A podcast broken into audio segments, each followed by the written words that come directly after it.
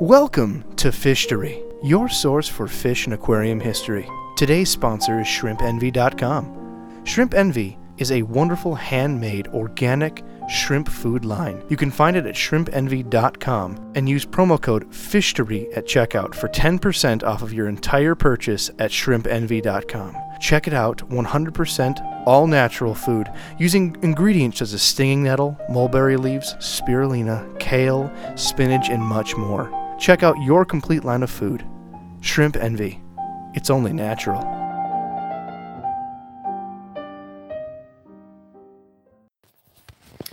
Hey everybody, how's it going? It is Alexander Williamson here with the secret history living inside your aquarium. Hold on, let me flip this phone over. There we go. Uh, much better. How are you guys doing? Water Wizard, Brett Della, uh, welcome. Welcome, welcome. So, today what I want to talk about, what I want to talk about, you and fishes. Uh, today, what I would like to talk about is the history of the local fish store, the pet store, um, and basically the hobby in general. Now, I have a video that you can go watch that's got some slides in it, and it's, uh, I think the first part's 45 minutes or an hour long, and the second part's maybe mm, half hour long or something. Sorry, I got chocolate on my mouth. I was just being a pig and eating chocolate. So, uh, as we wait for people to trickle in a little bit, basically, uh, I'll say this one time now, and I'll probably say it a couple more times. But what I'm looking for is I need help from you guys.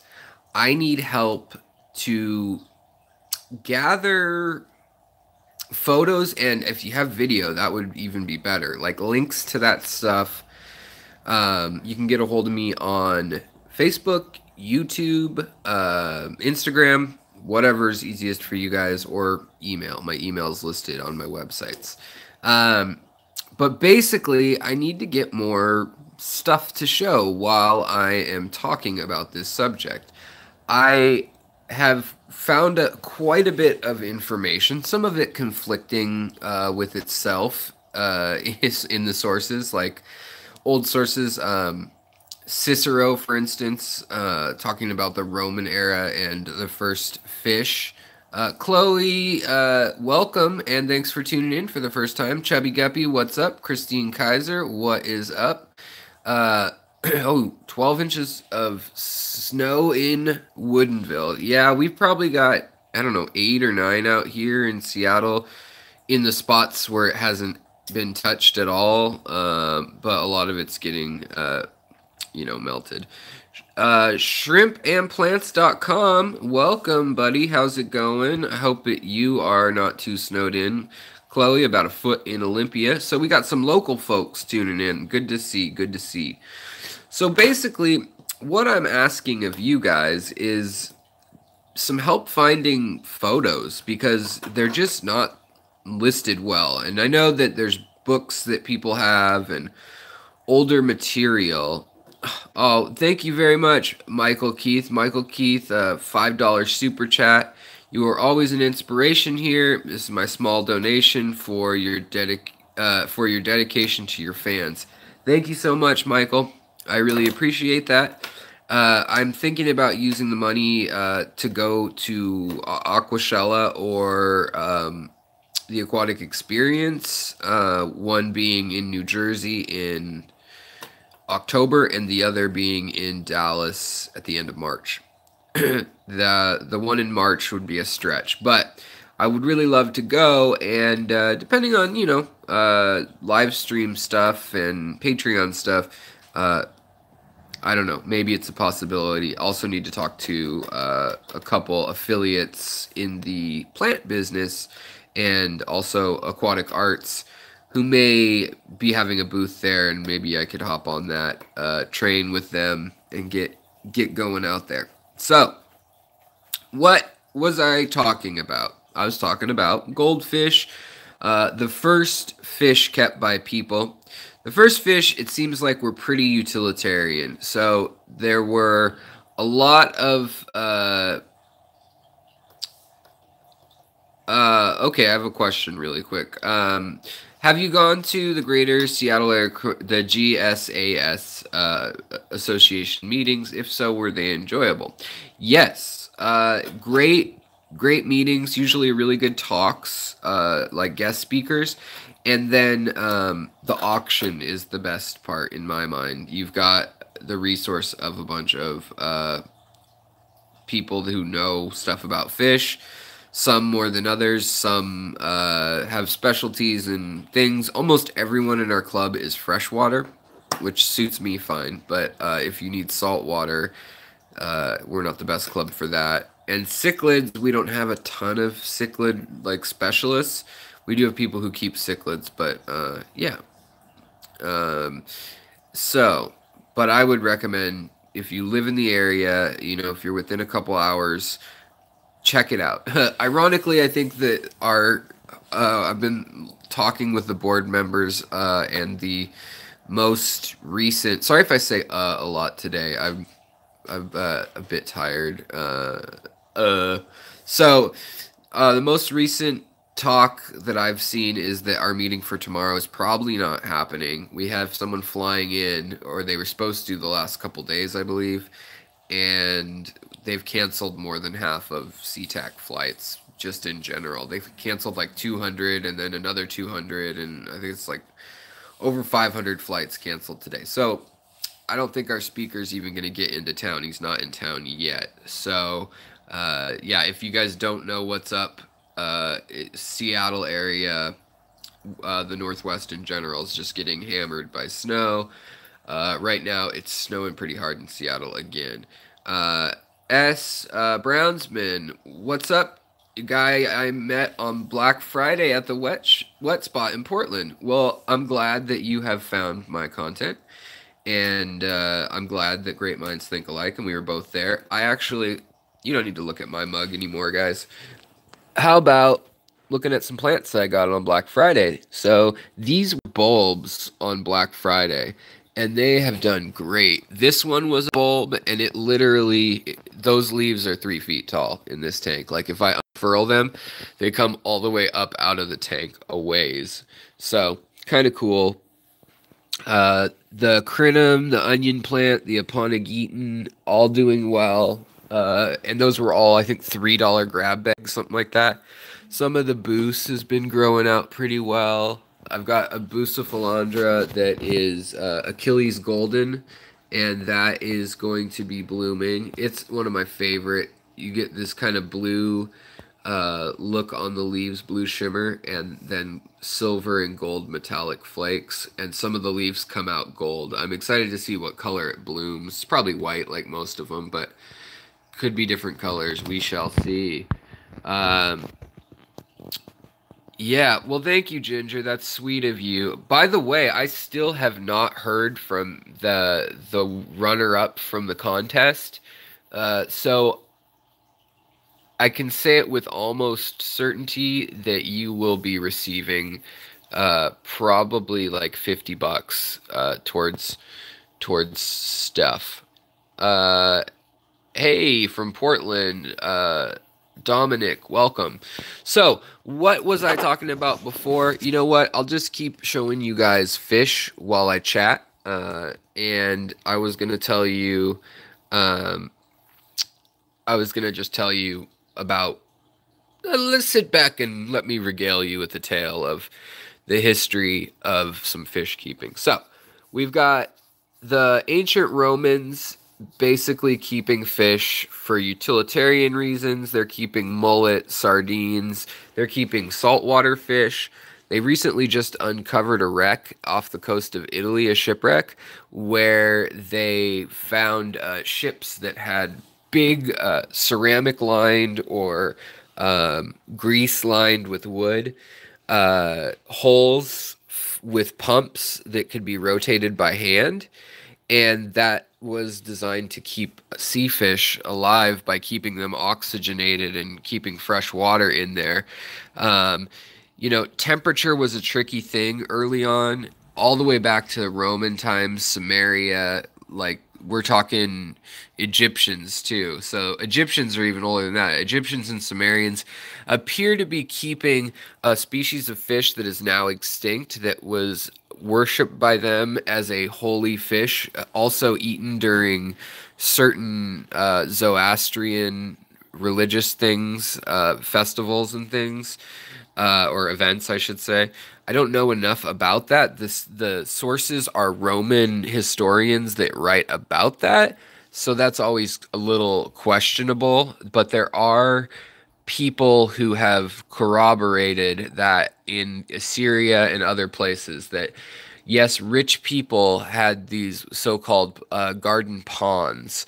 And they started off that just a lot of people in a neighborhood or in a like a in the cities frequently in the fertile crescent mesopotamia they would build a large three to four story uh, like adobe clay or wood and brick combination house and they would put a courtyard in the center. And in the courtyard they'd have a garden and uh, if they were well to do the family you know there'd be a family of 20 people or maybe a couple families living in all the different rooms in these buildings and uh, they would have a courtyard and keep some of their food fish. Now the really rich people um, merchants kings queens you know royal people uh, priests also anybody with scribes people in the upper class also uh, had estates and you know shrines and temples and things. And so in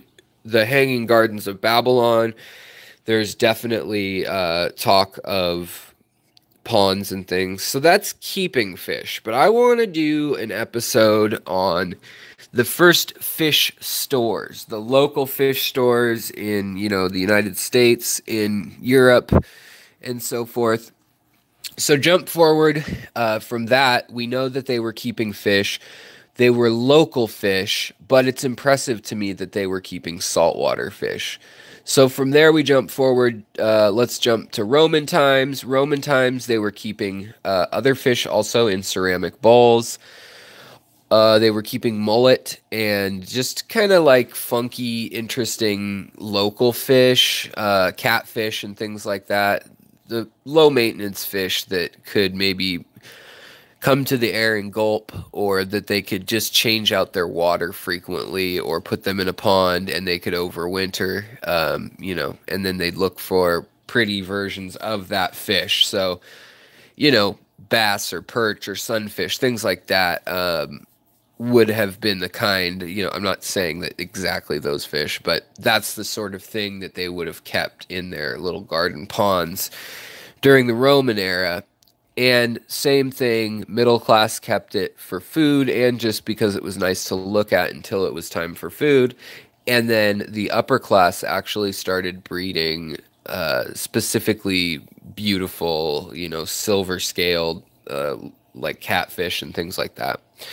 So we still don't have a ton of information on that. We have even less on the Middle Ages, but we do know that they were keeping things like the Wells catfish in ponds and that they were keeping uh, small minnows and things like that in ceramic bowls in houses of, of very rich people. Um, and so that lays the groundwork for the elite to, you know, pass on stories about these fish flash forward, it's really not until the great age of expansionism going on that we have uh, the next set of of innovations and changes in the hobby, and that is that universities begin to pop up. Before universities were usually in the West tied to the church, in the East they're also tied to either a dynasty or maybe um, a religious uh, you know, monastery, whether it's Buddhist monks or, um, you know, uh, imams in the Middle East later on, uh, things like that. So you kind of had like monasteries and religious places being the uh, the place to study things out of the Middle East. That's where like distillation happened, and uh, you know we learned to make alcohol, which is kind of ironic that you know a bunch of religious dudes did that, and then promptly uh, banned alcohol in their religion in Islam. So, just kind of interesting that the the churches, everything from the Catholic Church, rich people, and the dukes and countesses, mm, you know, counts of Europe, they did have their own pawns and things. But really, what changes is when the Enlightenment starts kicking off, the Renaissance has happened. In Ren- the Renaissance, uh, Italy, you're seeing gardens that have shallow viewing areas and even glass ornamentation, or maybe like a little window into the pond where you can see the lilies and frogs and newts and things like that a lot of rich folks or just traders that had done well, not traitors, but traders uh, that had done well, uh, basically wanted to uh, become scientists. And back then, uh, you didn't really need credentials other than just doing it. And, uh, you know, then the Linnaeus came along with his system of naming things in Latin and uh, worldwide as well as uh, you know you've got so you've got Carl Linnaeus, you've got a lot of the first naturalists, and this is going on 1600s, 1700s, and by 1611, the first report of a goldfish or a decorative carp uh, entering Europe is on the books, and they brought back 22 goldfish uh, from a northern province in China. Also, uh, in 1603, koi, which are different than goldfish, by the way. A lot of people think they're the same fish species. They're not. They're different. They may have evolved from a very similar wild species, but they are different. So they then find them and it's unclear. The Japanese say no, no way. Uh, that the did the Portuguese introduce uh, goldfish to Japan? Some European texts say, yep, when they found the goldfish over there in their their first explorations in the 1600s, they also brought it to from the mainland China to Japan, and then Japan very quickly, within a hundred years, began to breed them prolifically and just refine it. You know, as Japan does, they get a hold of something and they dissect it to its base components and then from there, you know, really work out how to uh, simplify it or bring it down to its color core and then from there rebuild it up more and more complex. So that's when you start seeing uh, you know specific strains and traits in the goldfish.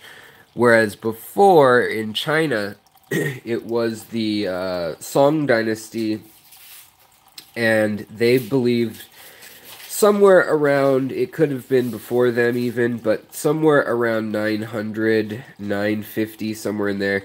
Uh, the royal fountains and gardens seem to have been stocked with carp, which were usually eaten, but they were stocked with carp that happened to have silver or gold scales on them. Now, they began to selectively breed them for that gold color, not the orange goldfish that we think of today, but actual golden or like a copper color in out of these silvery kind of grayish silver uh, carp. And so over time, they start breeding that color and rich people who weren't in the royal families wanted to copy something like it. And so they were not allowed to because of the laws on the books which basically said commoners could not could not have these goldfish. And these goldfish were then uh, I guess selectively bred for orange and black and white and all these different colors that started coming out and long tail and fancy tail and meanwhile uh, some people argue that this is when japan also got them as well probably coming across from the korean peninsula. Hard to say. There's a lot of social dynamics going on there even to this day about not getting along between japan and china and south korea slash north korea in general, so it's hard to know what is the truth, what is trying to be nationalist pride, because we just don't have the source documents from anybody except the Europeans. And there they had European conquest and colonialism and all sorts of other stuff going on. So, um, also hard to know for sure if that's truthful. By the way, do you like this purple, um, this new sword? I got this from Han Aquatics, and he's got uh, he's got a link. I think it's in the description here about. I think it's called like the secret or something like that. Uh, but you can get. I think it's the secret 15 all lowercase and you can get 15% off your order but yeah a lot of these plants in this tank right now which was getting ready to be shown like this uh, pearl rotala and this cabomba furcata which i really love that stuff uh, and then this purple knight sword that i really hope takes off because han sent that to me as a little sample basically and then some boosts this is uh, skeleton uh, boosts you can see all the ribs in it, uh, which is kind of cool. And then Anubias Pinto variegated, uh, whatever you wanna, uh, whatever you wanna call it. This, by the way, for those of you asking, uh, Fancy Tail Aquatics, welcome, S. Br- uh, Brownson. Uh, this is a this is kind of my DIY rimless, but it is uh, it is a 17.5 gallon, uh, and then I don't have like nice lily pipes or anything. It's just got a big old filter on the back and all that. So, um, but it does have CO2 that I run through it like this with a, a paintball size canister and then a cheapo Fluval setup. I actually just started uh, telling two different people this week about my my uh, setup, which should cost under a hundred bucks, under 150 for sure. And that's if you want like one of the huge tanks, the 20 pound tanks like I have downstairs that are bigger than scuba gear. Um, basically, uh, I've kind of, I don't want to say perfected, but I've come up with a package that works pretty well.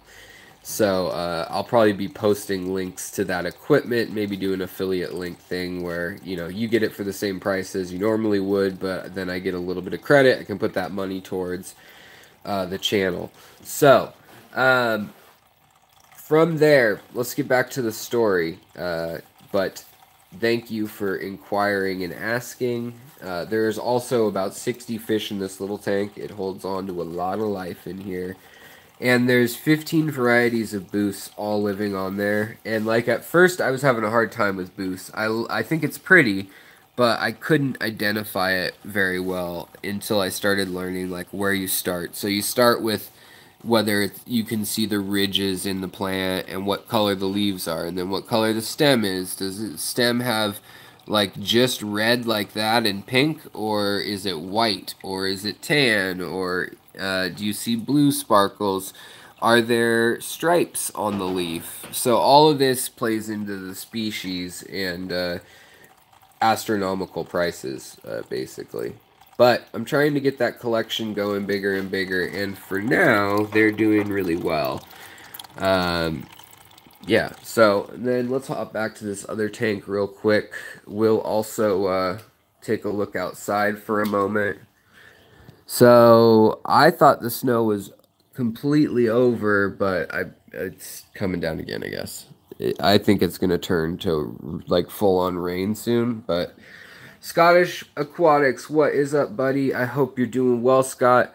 Uh, so the next thing that happens, those goldfish that those crazy Asians in their crazy science uh, ahead of the Western world again. Uh, oh, you're stuck at work. I'm sorry, Scott. Uh, working outside in this at, at the metal uh, steel plant. That's rough, dude. Hmm. Before I forget, I want to show you. I don't know if this is a giant mess up or what, but this has been. This was this size, so like not even a kidney bean, for months. Now all of a sudden it looks like kombucha. Like, do I have kombucha growing in my tank? Will this create CO2 for my tank? It's definitely some crazy, uh, either bacterial, that would be insane, or I'm guessing fungal complex the way it's growing.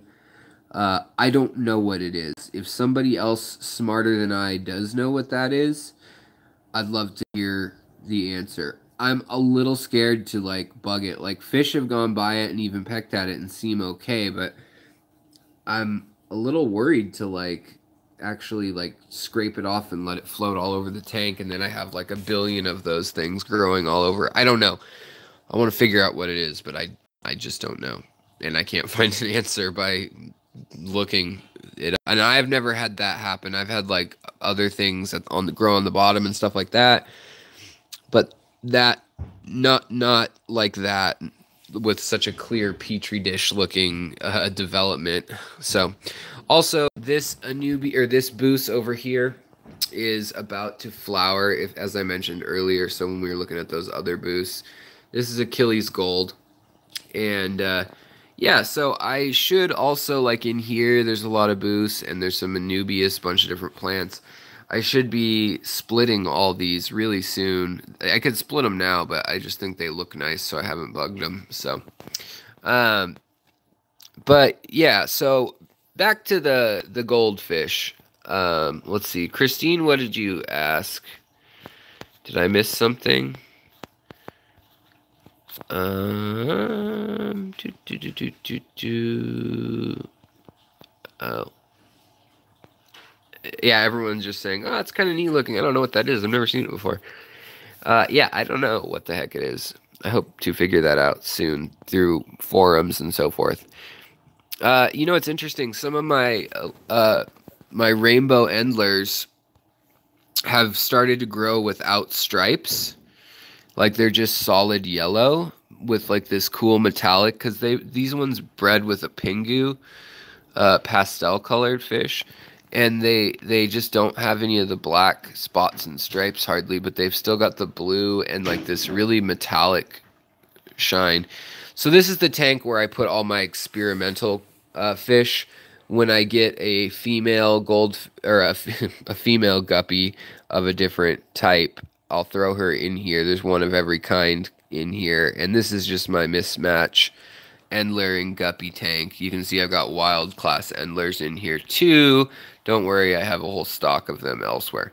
But back to the goldfish and the koi. So the goldfish and the koi coming in uh, 1611 Portuguese are like, all right, let's bring these back to uh, Europe. And so they do. And it's kind of just an oddity, just a, a quirky, cool little find. Uh, Europe seemed to be more obsessed going into like 1650s to 1750s, about a hundred year stretch there. They were really into plants, so house plants, tulips. The Dutch had their famous uh, tulip collapse, where the they speculated on tulip bulbs for like the equivalent of a couple million dollars a bulb and uh, then it all crashed on them. It was the first real economic bubble that we have documented, and you can watch it unfold through the commentary, and it happens very quickly. Uh, but a lot of places, so Amsterdam, and then like in Germany, a lot of people have ponds on their property, and so people take these goldfish and they kind of just throw them in their ponds. Really rich people and uh, they're not really trying to breed them very well or anything in Europe for a while. So things start to change in the late 1700s. Also, there's a lot of like wars, like there's the Franco-Prussian War and the Austro-Hungarian. I mean, there's just war after war after war up to the 20th century. Some of them worse than others, but it just I think the problem is not that people weren't doing things, and I'd love to see. That's where I'm asking for you guys if you happen to know, if you have any source material that I could look at. I'd love to put together a video with photos or illustrations, paintings, uh, excerpts of what was going on. It's just because a lot of times historians don't care about goldfish and they're talking about war or if the church was in danger they're talking about how great the church is or how bad the church is and you you know. So there's i suppose bigger fish to fry than fish keeping. So maybe that's why we don't hear about it as much. But come back to the 1700s and late 1700s, even over in America, uh, fish keeping becomes a hobby of the rich, but also of like kids. Like kids would catch local fish and things, and they would put them in uh, little ceramic, uh, I guess, wash basin type things.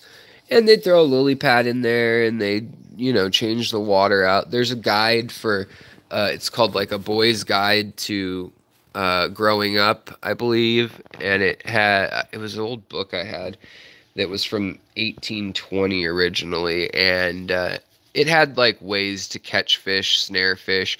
So keeping like uh, you know rainbow uh, flashing like uh, oh, what are they called the the local fish. Um, sorry guys, I'm having a, a brain hiccup. But like the the darters and all the the local um, sunfish and little bass and perch and stuff like that uh, encouraging kids to do that. And they did that shiners rainbow shiners thank you so much. Uh, there's some really pretty local fish that don't need to be heated. But by 1850 there's people in both berlin Paris, and then uh, soon after London, who start saying, you know what? Let's start bringing back some of these exotic fish that came from our our imperialism, from our colonies and things, and they they basically in in these territories. So, for instance, Hong Kong was a British place. Uh, you know, there's other places in Indonesia that were Dutch. There's uh, French in Vietnam, and the people that were stationed there undoubtedly uh, these naturalists, upper class uh, dignitaries. Uh, a lot of which times may have been bored in between tasks. Uh, you know, it takes months to get word back to home, and they're basically like little dictators and get to do whatever they want to some extent. I mean, depending on the place and the country. But uh, they end up with time to kill and lots of resources. And so certain things like uh, Chinese fighting fish, as they're commonly called, but uh, paradise fish, become a common thing in the Chinese territories. Uh, the Thai uh, fighting fish also, uh, which are bettas, and so those sort of fish are being kept on location in the tropics and by Europeans and just uh, locally they're kept as good good luck. So like in India and in in uh, Japan, China, Vietnam, a lot of places kept little fish out of the rice paddies and they would put them in the water bowls they decorate the front of their house or their courtyard or or their open air kitchens and things in the warmer places. They'd have these big water bowls especially in china you can see it uh, if you if you've seen the giant uh, they're like well here's a good example. This is a knockoff of one. But these big old jugs and vases and ceramic bowls the wider ones were more common. So that kind of thing. And they would keep their fish there and they would basically help keep the mosquito population down as well as uh, the bigger fish the carp and things were still in the poor families still kept as a food source on hand. But as agriculture took over and cities grew more and more in asia you started to see uh, the the rice paddies were a source of also these lower paid workers and peasants getting stuff out of the rice paddies and selling it to Europeans, and that included fighting fish. Um, in other parts of colonialized, uh, you know, down in South America and stuff, uh, out of Colombia, some of the colder water but still tropical species. So, like salt and pepper corydoras by 1850 are another fish that's brought to Europe. So it's really there's a, a goldfish craze that happens in the 1700s and early 1800s in Paris and uh, in the Netherlands. Uh, a little bit in London, but in Germany, Paris, the Netherlands, Belgium, uh, particularly, and the Czech Republic they go a little bit goldfish crazy again and they make the big fancy tailed goldfish and the googly eyed goldfish and you know just all the goldfish you can think of. Well not all of them but a lot of the different variations that you think of traditionally as fancy goldfish start appearing. Uh, the work of linnaeus as well as well i suppose darwin discussing things also but during his lifetime that he wasn't you know the most like celebrated guy. There were five or six people all working on the same idea. And uh, the uh, Mendel is the other uh, gentleman that it was Gregory Mendel, who was a monk uh, in Europe, and he actually first figured out the genetics of doing things intentionally. So, of course, people knew how to breed for traits they liked. So, a horse, you know, ran faster. so, you breed it with another fast horse.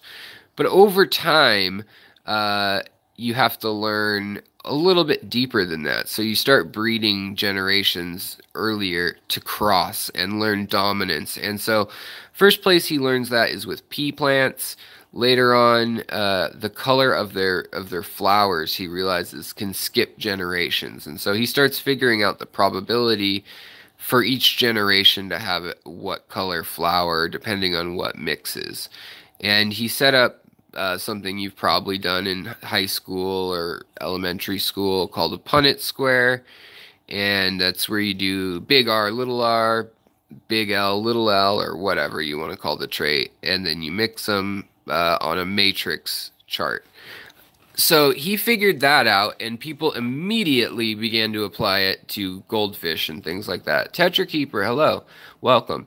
So he applies, or people apply this to goldfish, to to the fighting fish. Also, a culture of fighting the fighting fish begins to pop up a little bit in uh, sailors' ports and things like that uh, sailors, I suppose, bet on anything and everything, and fish were uh, right there with them. So you soon after this period, you start to see by 1860 or so, you see the first tropical fish attempts to bring to bring them living back to Europe, and the idea of heated tanks is kind of per- perfected or not perfected, but uh, well established. And people like uh, Pierre Car- Carbonnier, uh, he Carbonaire, sorry, it, it looks like the word carbon and then another N and then I E E R R. So French fellow named uh, Pierre Carbonnier Carbonnier uh, was the first to breed uh, these tropical fish. He bred kissing fish. He bred paradise fish, uh, you know, also known as Chinese fighting fish. He bred some of the gouramis. He also bred corydoras in the early 1870s in France. And in 1860, well, 55 was the first expo.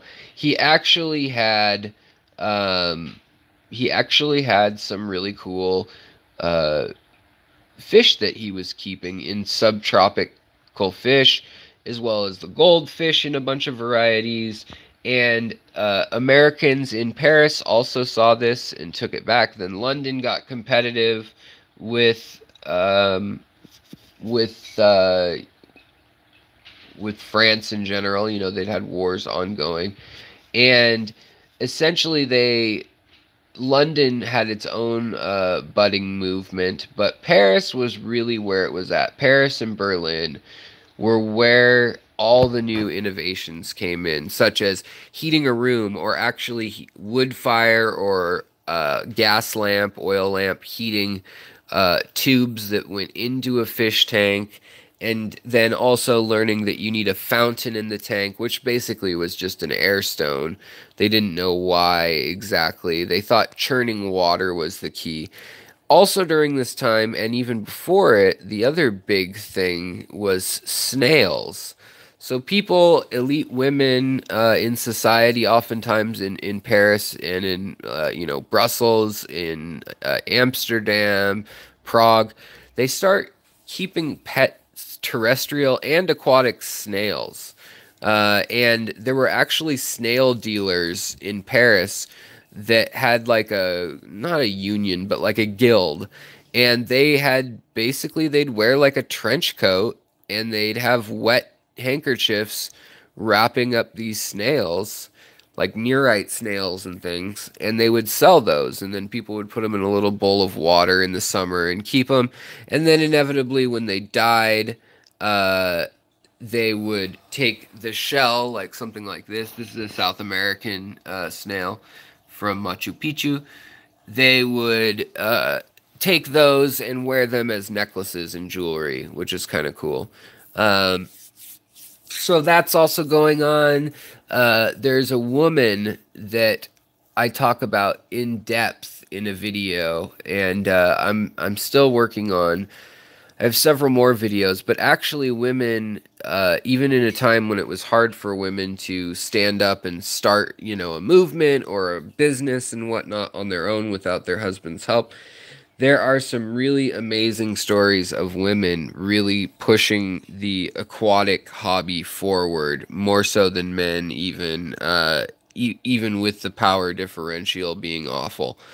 So I suggest you go check out some of those stories, especially out of France. The Fr- French Res- Revolution, who would have thought it had anything to do with fish keeping, but it did trickle down, meaning that women were free to uh, basically buy and sell things, and uh, the snail keeping, as I mentioned, uh, was a, f- a fad amongst predominantly women and then it became speculative and men and women were buying just to resell.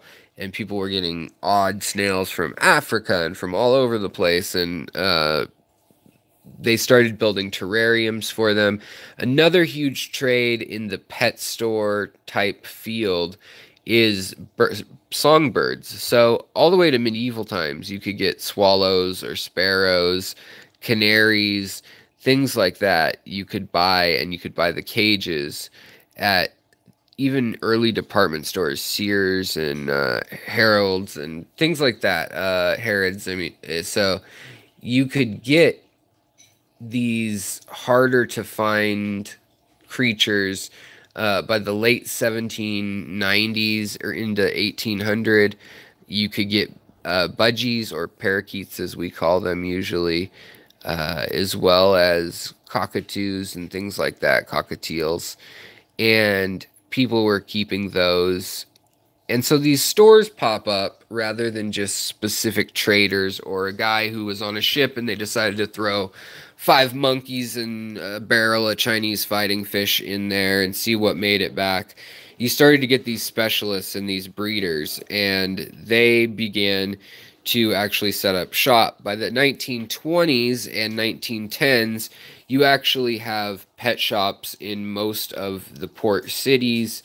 And by the 19 late 1920s and 30s, as the automobile becomes popular, you in, in all Western uh, cities, you start to see that there are pet stores as we would think of them popping up all over. So, what I need you guys to do, if you can help at all, or if you know anything, if you have a grandfather or your father or you or whoever, and you remember your pet store from the 1960s or 50s or whatever, your local fish store, um, maybe there's a magazine that you bought way back then that was talking about history. It's just, I can't find a lot of good source material. Definitely not in one place. I'm just showing snow for those who are curious. I wiped off my railing again, and it looks like it's coming back, but it's a lot wetter right now. The street's doing uh, pretty good. They de-iced it, they scraped it. Like it's it's uh, not really an issue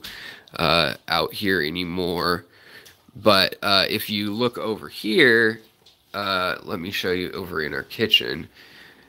The snow from the last like last night and the day before, we still have spots where there's a, a, a good chunk of it.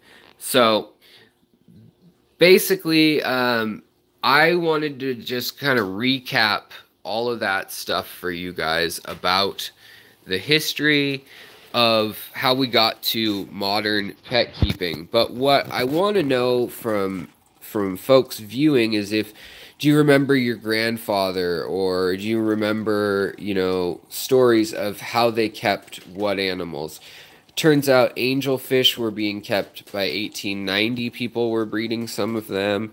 Uh, the Leopoldis, the Ultimas, and, or the Ultim, uh, the uh, several other species of cichlids were being kept. So some of the more hardy uh, fish were being kept frequently by these naturalists and enthusiasts in later clubs. And then so for instance chicago which is very inland and the railroad and cars made it possible.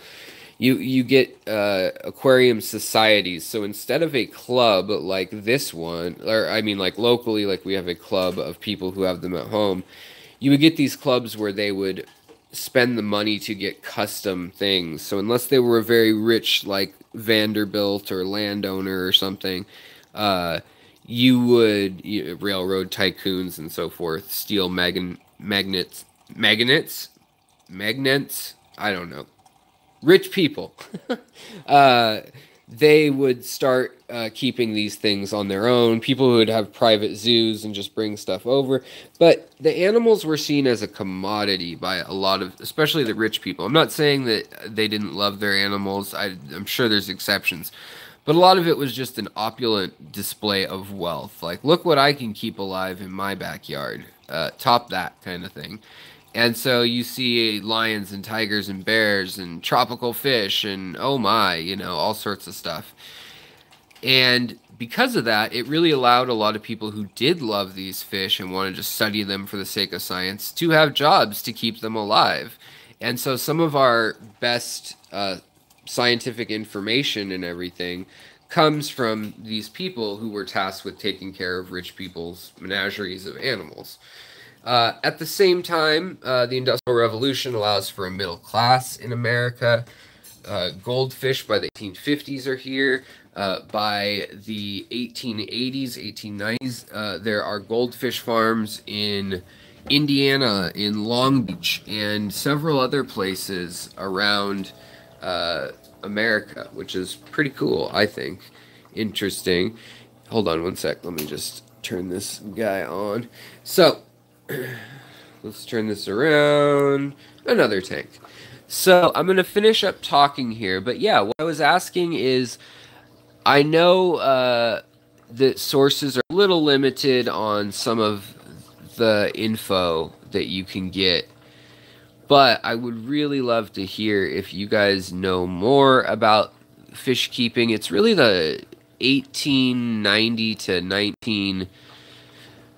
1940 or so that I'm curious about because after World War II, we also had a ton of people bringing back uh, fish from you know places like Hawaii or uh, the Philippines, Indonesia places where they'd been stationed or traveled through on their way to war, uh, of course, you've got people who are in the Audubon Society and like birds and like fish and like you know, it's just different thing things all over the place. When you get half a million troops, young men, uh, moving all over the place, you end up with some interested in just about everything, and a lot of them would you know pocket things and bring them back. Um, so I would just love to find some more imagery to put with these stories. And if anybody has that or finds an archive of good information, that is what I would love to see. You know, most recently you start to see in the 1960s really you start seeing the the large chain of um, pet stores. Before that, it was more, you know, Sears department store would sell, uh, or J.C. Penney's, like mail order catalogs and things. Even in like pioneer frontier days in North America, uh, you would see for your covered wagon when you stock up, you could get a cage for songbirds or um, a fish weir or trap uh, weaved or uh, a holding container for fish, like a, a tarp, basically a waterproof catgut and oil lined uh, cloth that you could set inside a wooden box and keep fish in. Um, so there's interesting stuff like that out there, and I'm just looking to figure it out where where it lurks. Mm. Later on, uh, you know, Grangers and things like that would start to bring some of these pets out of just the urban cities with docks and things, uh, and you'd start to get uh, into the interior and the heartland of America. As I said, post World War II, the car, everyone has the middle class is growing uh, in white America, anyhow, and uh, black America too, I suppose. Uh, but really, uh, you start to see that uh, Mickey Mouse, Disneyland, and not, I'm not saying that facetiously, uh and this is facetiously Happy Days uh you know, American graffiti style, 1950s cruising culture, rock and roll. Um, you got kids who love animals, usually, you know, most kids seem to enjoy animals. And people start really commodifying fish along with monkeys and all sorts of other stuff. And so you started either just getting really flashy fish or fish that were kind of brutal, like piranhas and uh, sharks and catfish and things like that, that would put on a show for guests. Uh, after that, the hobby really opens up, like I said, after World War II. Uh, there's some people breeding in the 1930s, uh, South American species in North America.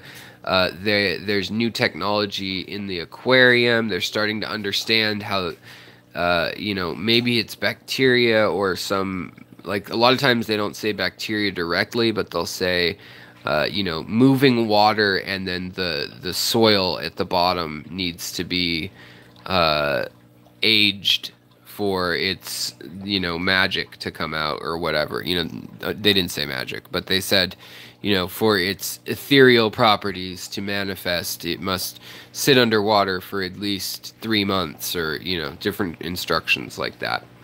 So they start to figure out that stuff, and then later on we get into pH and TDS and all that.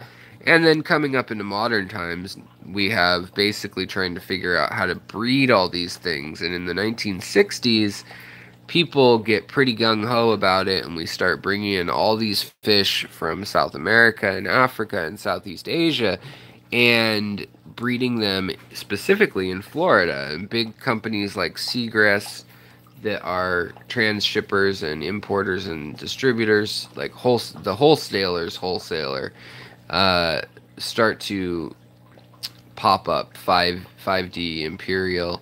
Um, later on the uh, cichlid connection and the wet spot places like that in modern times uh, modern the last 20 30 years uh, so i just thought that this was kind of an interesting story i wanted you guys to give me your input in the comments after this please give this video a like if you like it oh my hair is insane and uh, this is kind of a precursor video to what I would like to make a polished version of, more concise and so forth. So I hope you guys have enjoyed this little story time, this chat. Uh, if you guys find this interesting, please share it with friends. Uh, the channel has been a little slow just because of the snow, and I've been tired and not feeling so hot physically. But um, hoping to get it back on track and specifically talking more about history and things. Hence the uh, I should have just cut straight to the point, but talking about the goldfish in World War One and uh, odd little facts and quirky stories like that are coming soon, I believe. Uh, some of my books from the late 60s advertised the Tropical Fish Hobbyist magazine, if you could even find copies. Yeah, like Axelrod and stuff. I would love to get a hold of some of that stuff. I've got some stacks here of magazine. Well, I don't know. I've got a big mess, is what I've got. But stacks of uh, material there. And then online, you know, Google Books and things like that. Sometimes Amazonas will have an interesting article on like an 80 or 90 year old guy or gal who has been keeping angelfish, for instance, and feeding them hamburger meat and keeping them in a slate bottom tank with a, a terracotta construction cone looking thing or discus or something like that. Uh, but uh, that's where you guys come in. If you guys want to see this stuff, let me know. If you'd like uh, I, my existing series, you can go check out. Just go look through my older videos. It's probably almost a year old now. And uh, other than that, uh, yeah, take care of yourselves. Have a great day. Stay warm if it's cold where you are. Stay cool if it's too hot where you are. And, uh, I guess I'll see everybody a little bit later. Do we have any last minute questions that I can answer before I bounce like a kangaroo out of here? Um, since I feel like I kind of skipped over questions in the interest of talking. so the gouramis were also one of the earlier fish, and bettas, well, you probably won't see these ones. They're just chilling in the dark. These are siblings, but they're getting old enough to the point where now they're nipping at each other. So, uh, you know what surprised me was that within 10 years, uh, there were bettas of fantail and like half moon and stuff like that. Like it happened very quickly, the finnage arrangements. And same with guppies, which doesn't surprise me because they're breeding and and uh, generational turnover rate is so incredibly fast. But yeah. Uh, also, thank you again for that super chat. That was great. Justin Padilla, welcome. New England Endler. Yes, I agree there. Yeah. Old fish books and magazines at yard sales and uh, swap meets and things like that. Yeah, totally. Uh, and that's kind of what I've been keeping my eye out for and what this stack is and kind of this old book which is actually axelrod who did the tropical fish magazines he's got like a billion animals named after him uh, and he's kind of a shady character I, I should do an episode on him uh, some of the weird things he did also another interesting tidbit about the history of these fish is that uh, P.T. Barnum claims that he brought over, or he claimed he's long dead now, but he was a great showman, the greatest showman, as they said. Uh, and he he claimed that he brought the goldfish over, and he would sell them at his shows, and he'd get them to jump through little hoops in the water, swim through little hoops, uh, things like that. Throw it, the penny toss thing where you throw whatever. Back then, it was probably equivalent to twenty bucks, and you could get a goldfish or whatever. Um, so interesting claims made by a lot of people. Uh, Pliny the Elder, as well as uh, Cicero, a, a, lot of people in Roman and, and texts have claimed this or that from uh, history. But if you know anything about history, I, I myself was a history and anthropology major, but you know that they're like known like as the great history historians and chroniclers, and they're also known as the great liars because they screw it all up. But I mean, do you can you blame them? Like, what were they working with as source material? You know. And then the other thing is they told these stories. Uh, in their books, not as just a book to write down, since most people couldn't read or write, but they would travel around and they'd tell it. So they'd have to spice up their stories or put a story to the timeline uh, instead of making it a boring like you know uh, no offense to the bible but like when you you read genesis and you're like And then Jedediah begot so and so, who begot so and so, who was the son of the blah blah blah, and the nephew of blah blah. You know, it just goes on and on. Uh, it can get tedious. So I see why they ended up doing uh, that. Oh wow! So Ginger Graves, my fish you gave me advice on saving did survive and is back in the 40 gallon. His surviving pals. Not sure what happened in the tank. Well, I am so glad to hear that, Ginger. Uh, that seriously, that is like that's what makes me happy to be doing this channel and why I want to keep doing it, why I want to grow it. I love that. You know, a lot of people have been saying, dude, why don't you have more clicks or why don't you promote your channel more and things like that.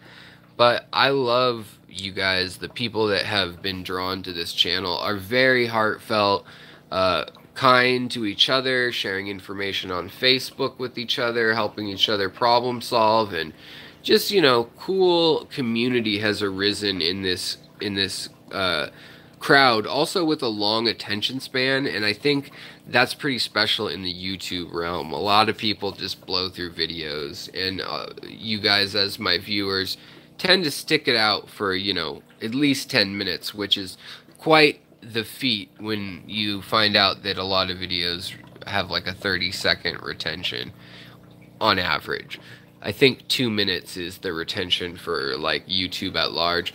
Also, real quick before I go, you can see that my RU2s are growing up. Not a single female. I got nine males out of the last batch and no females.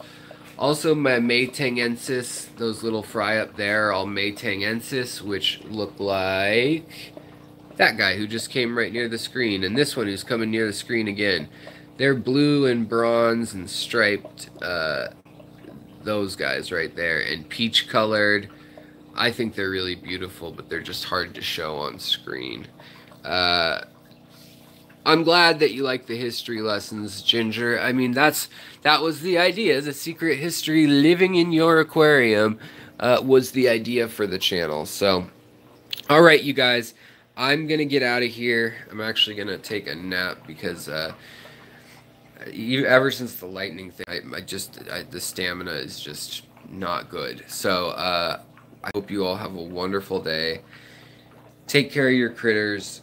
I will be making videos about these topics. Maybe I'll break it down more specifically. I do have a video called slanging snails like it's 1865 or something like that about the like black market snail slanging business people in trench coats with their wet trench coat, handing snails off to people and being like, check this one out. It's got tiger stripes on it, but don't tell anyone because it's they cause salmonella frequently and not that they knew about germ theory and stuff like we do now but they did know that like you shouldn't eat raw shellfish and stuff like that and so a lot of times the snails got a bad rap because little kids would put them in their mouth and choke on them and all that kind of stuff too.